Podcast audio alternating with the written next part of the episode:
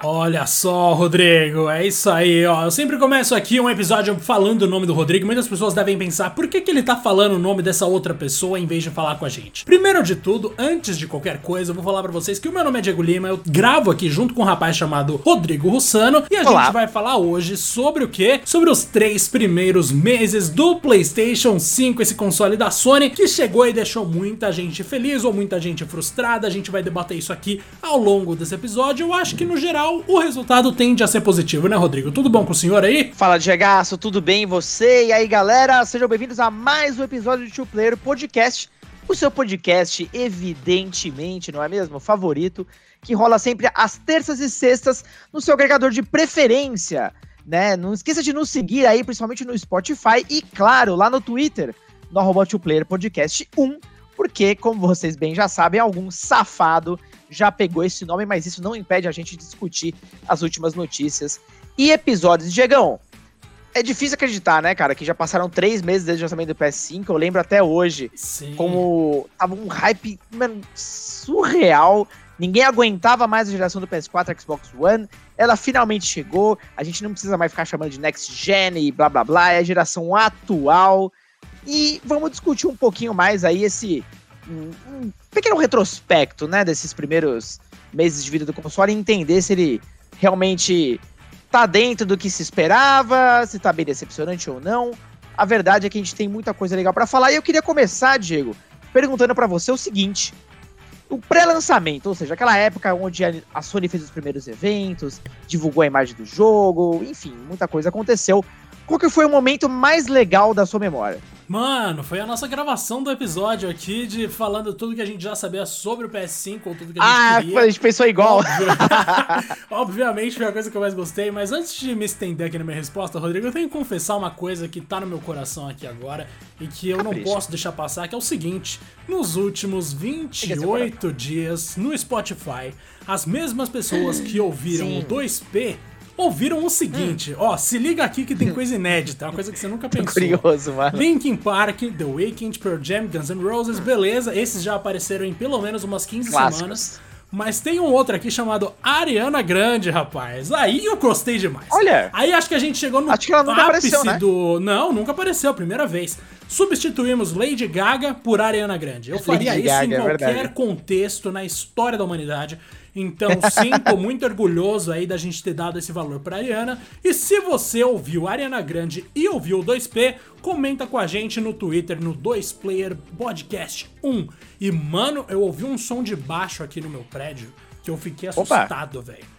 Mas vamos lá. Bom. Coisa que eu mais gostei no pré-lançamento do PS5, Rodrigo, de ter gravado aqui com você e de ter feito um episódio. Não, isso aí já vai ser no lançamento mesmo. Então foi de ter gravado com o senhor e de ter visto aí como é que vai ser toda a parte visual do PS5, porque lembra aquele nosso episódio aleatório pra caramba da experiência de usuário no PS5?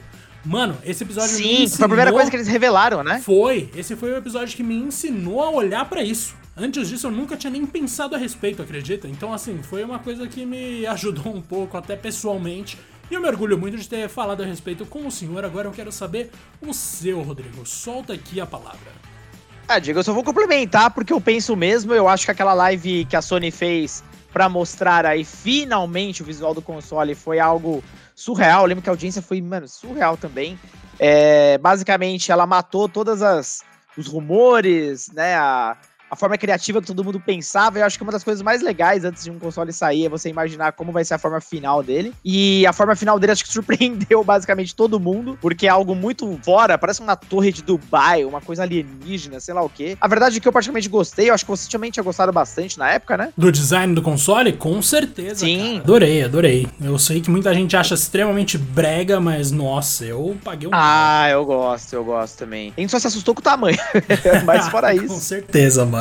O tamanho realmente é meio fora do normal. Mas siga em diante, Rodrigo. Simbora. Ó, o negócio é o seguinte. Então, o pré-lançamento foi isso. Eu acho que a gente já falou bastante dele no, no, nos outros podcasts. Agora, a gente vai pro lançamento de fato, né? Uh, o console chegou com uma boa até seleção de jogos tal. A gente já vai entrar em detalhes. Mas para você, Diego, o lançamento, na hora que você colocou as mãos no videogame, que eu lembro que você foi um sortudo, né? Que teve um acesso antecipado aí.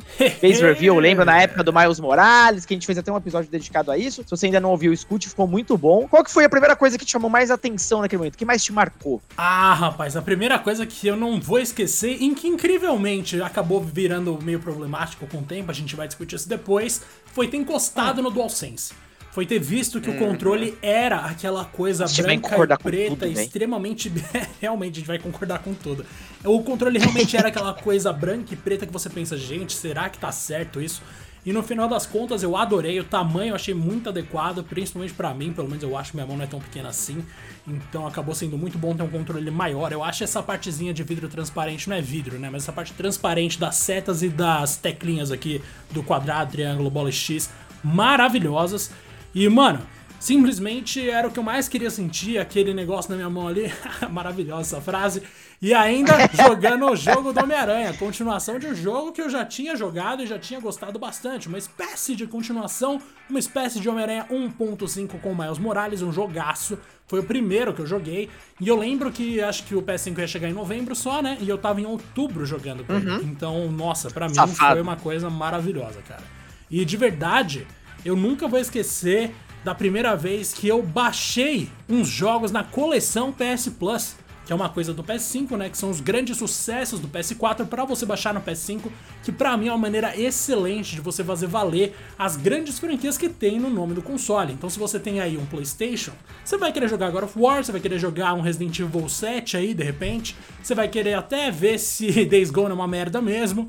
E você consegue baixar tudo isso de graça se você é assinante da Plus no PS5. Eu acho isso absurdamente genial, Rodrigo. Maravilhoso. Ó, do ponto de vista de hardware, a gente concorda 100%. Eu acho que o DualSense, para muita gente também era a coisa que mais despertava ali a curiosidade. Uh, o controle PlayStation pouco mudou ao longo da história, né? O DualShock 4 já tinha sido uma alteração legal, mas nada comparado ao DualSense. Nada, nada, nada. Tanto do ponto de vista de ergonomia, quanto as próprias funções dele uh, né, o, o, feedback áptico ali e tal. Cara, muda tudo, é muito legal mesmo. Ele é muito bonito, ele é muito bem construído, né, principalmente. Então, putz, me agradou 100%, foi melhor, inclusive, do que eu esperava. E o evento em si, né, Diego, de lançamento, ele me. Cara, é, é engraçado isso, mas dá uma sensação de infância até. Puta, um lançamento do novo console, é um hype do caramba, todo mundo falando a respeito. É um momento muito gostoso para quem gosta, né, desse universo eu fiquei muito empolgado. Eu não ficava empolgado desde talvez a época do 360, porque o PS4 e o Xbox One para mim não, não, foram tão interessantes assim, no meu modo de ver. Mas essa geração ela já me desperta muito mais uh, interesse. E falando em jogos, Diego, se você tivesse que falar um jogo que para você foi o mais interessante dessa janela de lançamento, qual seria? Putz, aí ferrou, mano. Porque realmente, assim, eu joguei... Só pode um, não vem não. Eu escolhi o meu PS5 aqui, beleza, tô com ele, adoro Homem-Aranha. Mas, sendo bem sincero, a coisa que eu mais gostei de jogar nele foram as coisas do PS4 na minha nova TV. Porque, surpreendentemente, depois de ganhar um PS5, eu ganhei uma TV. Então, assim, eu realmente fiquei bastante Aí contente. é coisa fina, hein? Exato, mas, cara, de jogo do PS5 mesmo, acho que o primeiro que me fez deixar, tipo, ficar de queixo caído, manja, foi Demon Souls. Acho que não tem outro para falar aqui. Embora eu seja muito fã do Homem-Aranha e eu tenha curtido o Astros Playroom até um ponto que eu joguei, acho que o Demon Souls foi algo insuperável. Mas você, Rodrigo, você vai de Astros, né? Eu tenho certeza. eu sou muito óbvio, né, cara? Mas não tem jeito. É, Demon Souls ficou sensacional, mais Morales é divertidíssimo e muito melhor rodando no PS5. Uh, é, Sackboys Adventure é muito gostoso de jogar em cop, mas o Asus Playroom é aquele jogo que é muito acertado a ideia de você trazer ele na memória do console, né? Ele é um jogo que acompanha todo o PS5, pelo menos até esse momento, e é, o, é um jogo que mostra as capacidades do console, né? Não exatamente técnicas, do ponto de vista de gráficos, texturas, ainda que ele seja muito bonitinho, mas do controle, cara. Ele vende o DualSense. É, não tem jeito. É só você olhar qualquer matéria da época, todo mundo só falava disso, e não é à toa. A sensação que ele te passa jogando o Astros é um negócio que eu nunca senti jogando qualquer outro jogo. É aquele que você fala, beleza, eu quero ver os próximos jogos no PS5 por causa disso, sabe? Foi aquele modelo, né, a se seguir. Então, cara, eu achei espetacular. E Diego, o negócio é o seguinte, né? O PS4, ele foi, a gente sabe muito bem, ele foi um monstro. Como você deve recordar, passou das 100 milhões de unidades vendidas, já tá ali no hall dos consoles mais vendidos de todos os tempos. E acho que ninguém esperava menos o PS5, né? Basicamente, vamos passar rapidinho aqui alguns números, tá? Pra Opa, não perder muito tempo lá. com isso. Não, demorou. Ó, na, na janela de lançamento foram vendidos 4,5 milhões de consoles, o que na verdade poderia ter sido um número muito maior se não fossem os problemas uh, ocasionados pela pandemia, né? Falta de peças e tal. Não teve como a Sony atender toda a demanda. Isso está no mundo inteiro, inclusive, é um negócio inacreditável. Pessoas comprando console para receber daqui a três meses. É um negócio assim impensável, Nossa, pelo menos pra é mim. Muito bizarro, velho, de verdade. Eu nunca é faria bizarro, isso né, cara? começar. Tipo, Você conhece alguém, inclusive, que fez isso? Não, ninguém. Senão eu já não falaria com a pessoa. Mas assim, eu não conheço Eu ninguém, conheço não. algumas. Vou ter que rever isso aí, então. Sério que você conhece gente que fez isso? Caraca, eu não sabia. Cara, eu conheço.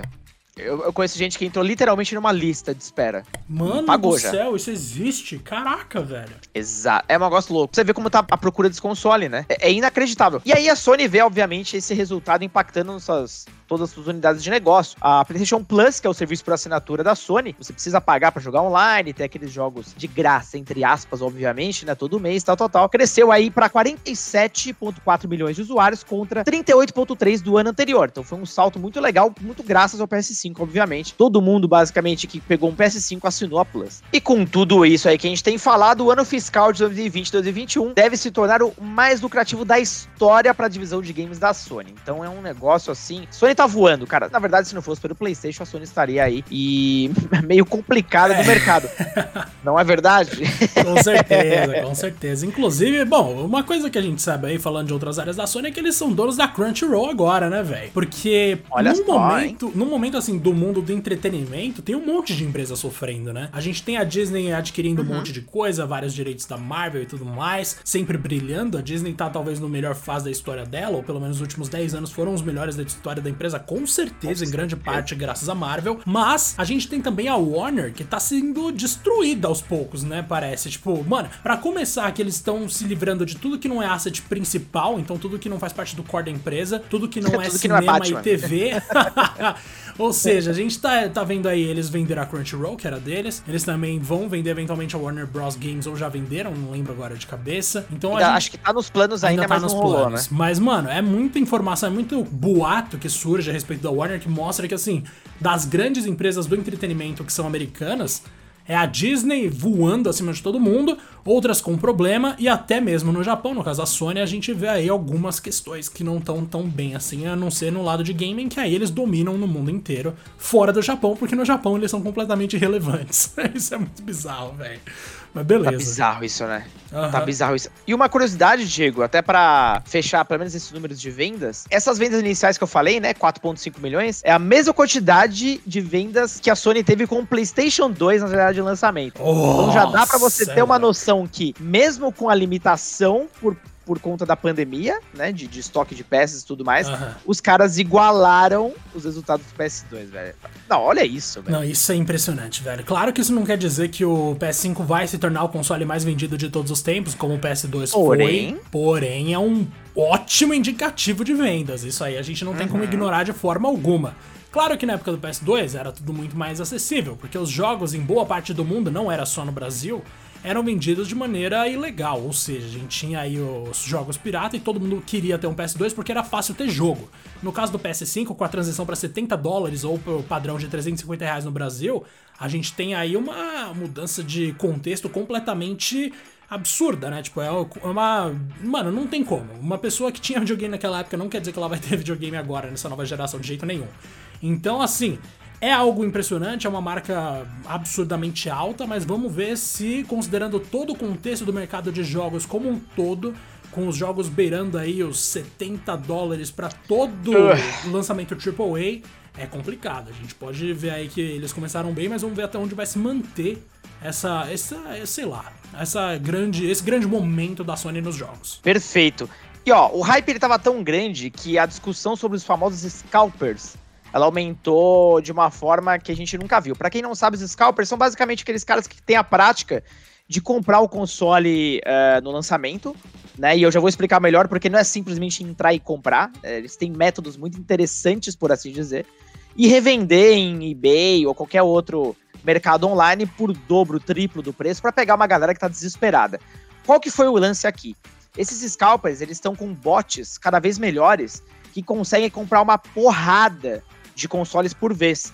E, pelo que tudo indica, é, basicamente de todas as vendas do PS5, 10% de todos esses 4,5 milhões de consoles foram adquiridos por scalpers. E esse é um dos motivos pelos quais muita gente não tava conseguindo de jeito nenhum comprar. Mano, Diego, 10? Caraca, velho, isso é muita coisa, ó, mano. Antes de você complementar, só para você ter uma ideia, bicho, olha que negócio insano. O Walmart publicou que no período de lançamento, os caras chegaram a bloquear 20 milhões de tentativas de bot de scalper Nossa. em apenas 30 minutos. Então, assim, Caraca, assim, basicamente, velho. tem a conta aqui fácil. Eu peguei, eu fiz uma colinha aqui do Young Yeah, que é um youtuber que eu gosto pra caramba. É, são basicamente 11 mil tentativas por segundo. Como parar isso, cara? E aí, você acha que isso vai continuar um grande problema? Todo mundo já falou Puts. bastante sobre isso. Tem como evitar uma parada dessa? Mano, evitar claramente não, né? Porque a gente tá vendo aí que apesar dos mecanismos de defesa, 10% de um montante bem grande ainda deu certo. Ou seja, a gente tem aí uma galera que vai se aproveitar disso no maior estilo de, sei lá, de cambista mesmo.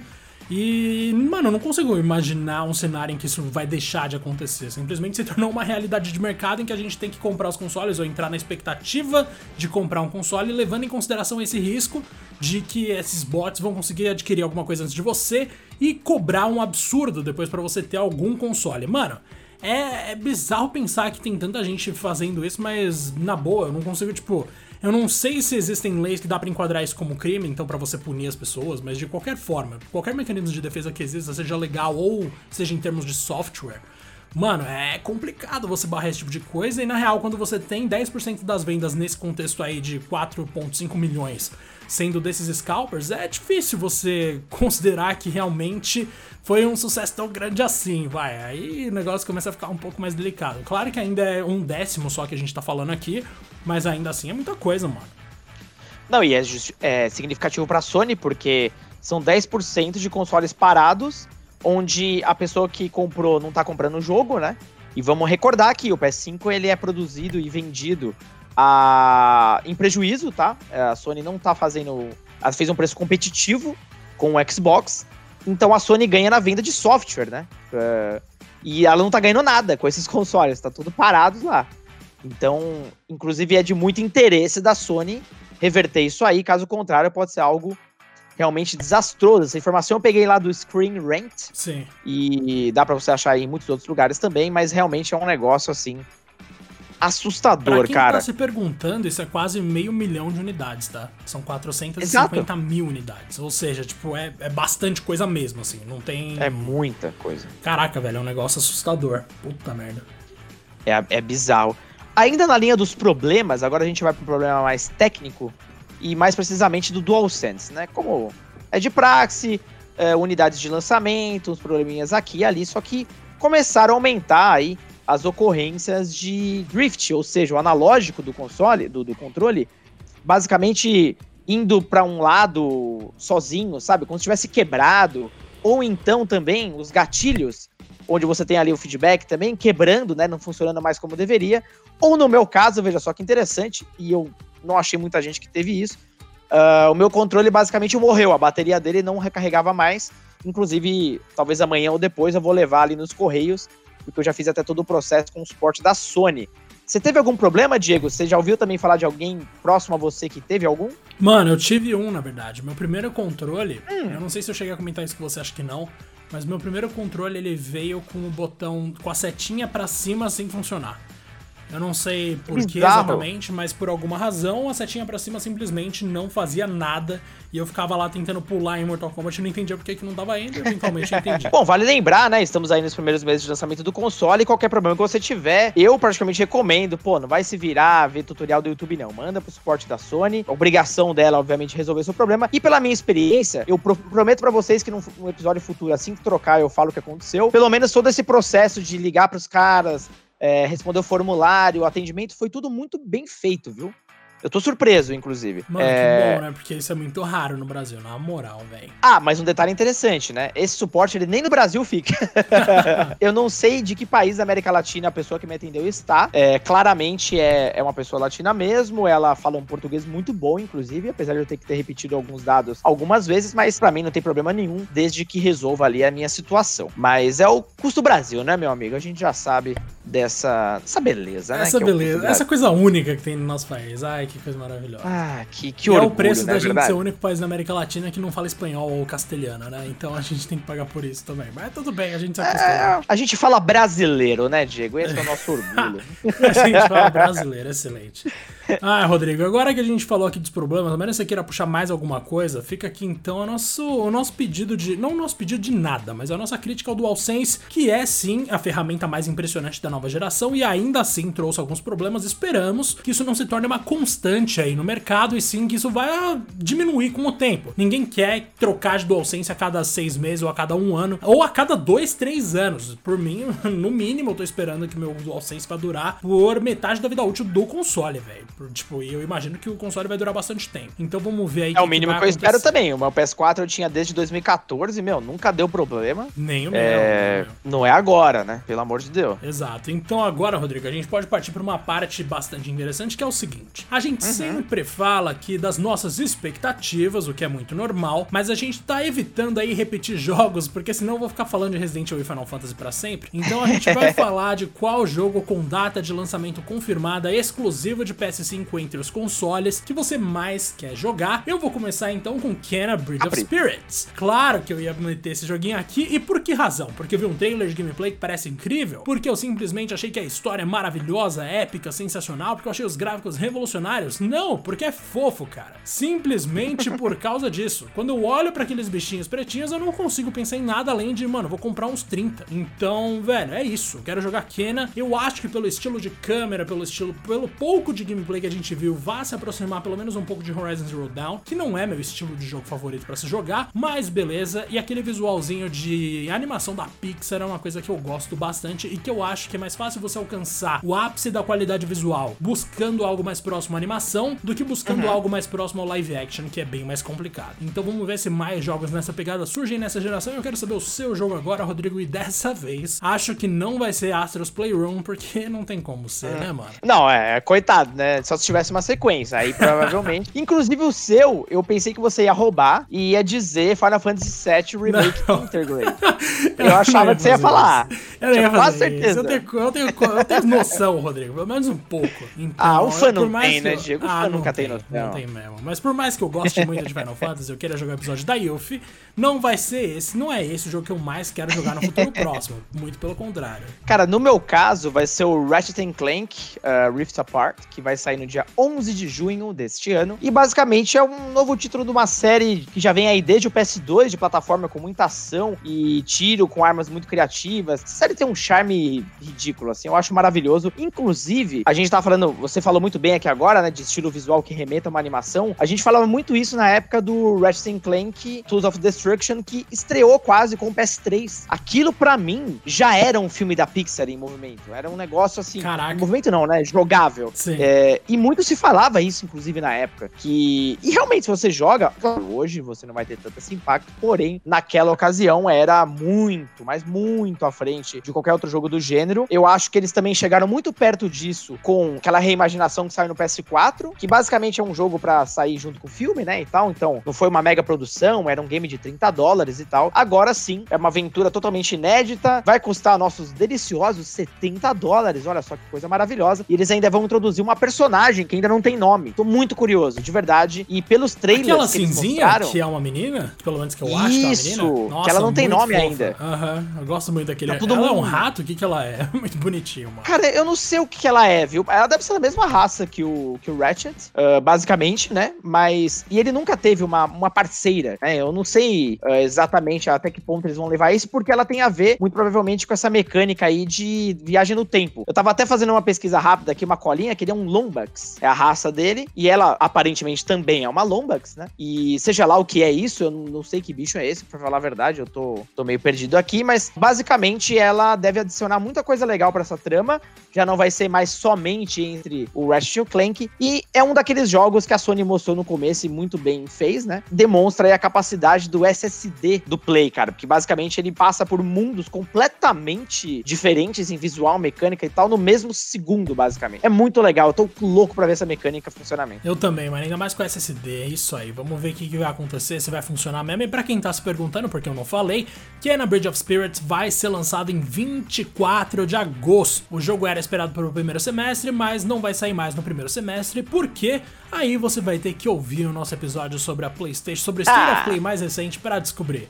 Rodrigo, acho que a gente conseguiu É fechar aqui dentro do tempo, rapaz, pela primeira vez em muitos, muitos episódios. Então a gente vai direto aqui pro tchau, velho. Porque senão, se a gente for falar das nossas recomendações, vai bater 30 de novo. E dessa vez a gente Não, vai a conseguir gente- fechar a gente faz no 25. próximo, a gente faz no promete. Na abertura, inclusive. Fazer assim, Uhum. quando a gente falar os dados do Spotify, que acontece uma vez a cada, sei lá, quatro episódios, a gente não dá, a gente não dá indicação.